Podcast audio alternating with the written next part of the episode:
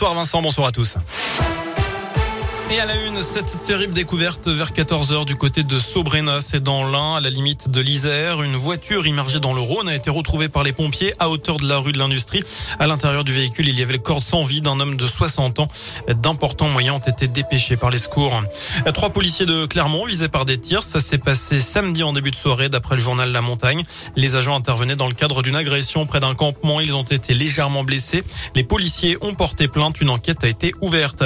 Un individu interpellé samedi après-midi dans une grande surface de Vals près le puits. C'est en Haute-Loire. Il a en fait vidé un carton contenant un siège réhausseur pour mettre à la place des appareils high-tech.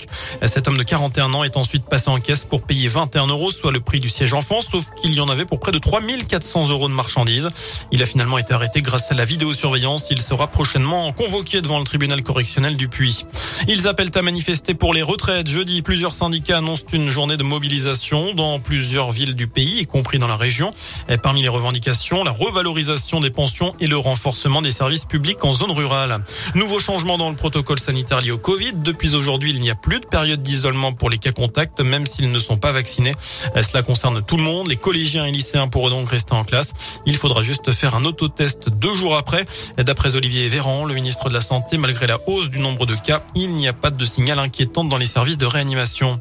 En rugby, l'Australie va prendre ses quartiers autour de Saint-Etienne. On l'a appris tout à l'heure. Les Wallabies vont établir leur camp de base chez nous pour la Coupe du Monde en France l'an prochain. Ils seront installés à l'hôtel La Charpinière à Saint-Galmier et ils s'entraîneront sur le terrain du stade Roger Baudras. C'est à Andrézieux. Enfin, si vous cherchez une idée pour redécorer le salon ou la chambre, notez que Christie's va mettre aux enchères un portrait de Marilyn Monroe réalisé par Andy Warhol.